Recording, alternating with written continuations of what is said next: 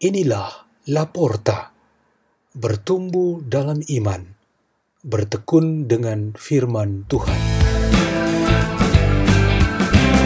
Kami, Fikti dan Windu, dari Paroki Kristus Raja Bajiro Yogyakarta, akan membacakan Injil dan Renungan Sabda Tuhan Rabu 20 Januari 2021, Pekan Biasa Kedua.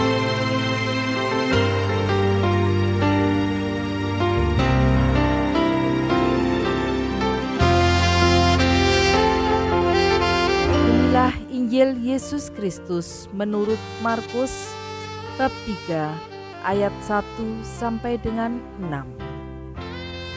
Kemudian Yesus masuk lagi ke rumah ibadat. Di situ ada seorang yang mati sebelah tangannya. Mereka mengamat-amati Yesus kalau-kalau ia menyembuhkan orang itu pada hari Sabat supaya mereka dapat mempersalahkan dia. Kata Yesus kepada orang yang mati sebelah tangannya itu, "Mari, berdirilah di tengah."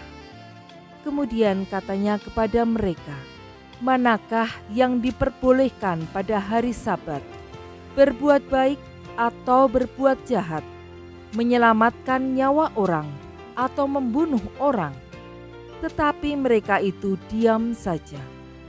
Ia berduka cita karena kedegilan mereka, dan dengan marah ia memandang sekelilingnya kepada mereka, lalu ia berkata kepada orang itu, "Ulurkanlah tanganmu."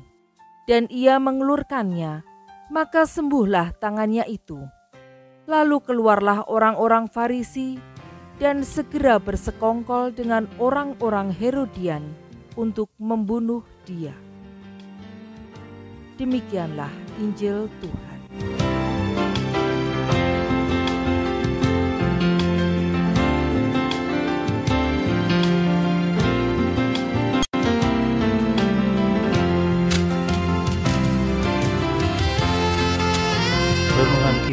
Kita pada hari ini bertema Tuhan hendak menyembuhkan kita.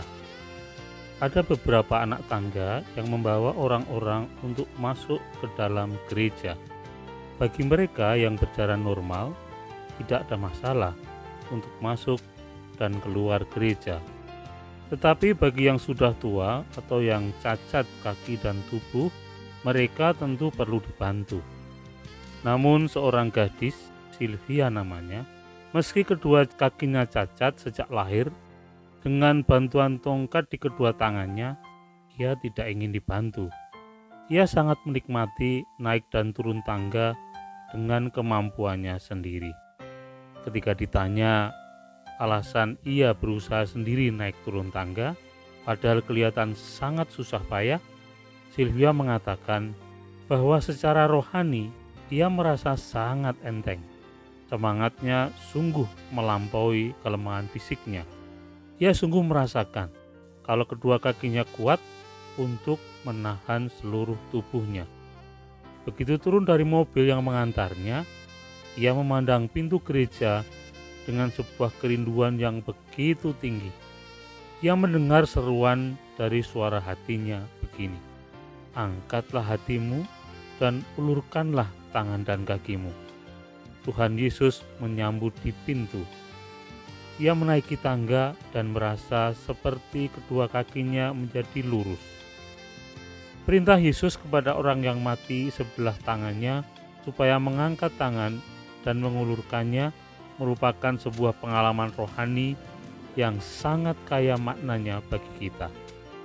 Tidak banyak orang yang memiliki pengalaman seperti Sylvia ketika mereka datang ke gereja atau ikut serta dalam ibadat.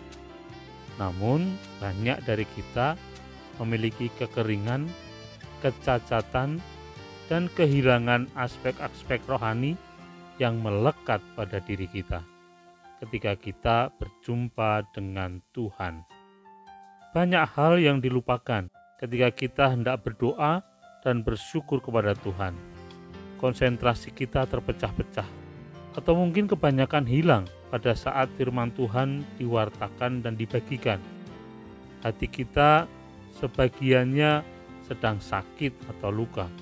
ketika kita hendak menerima komuni kudus dalam misa.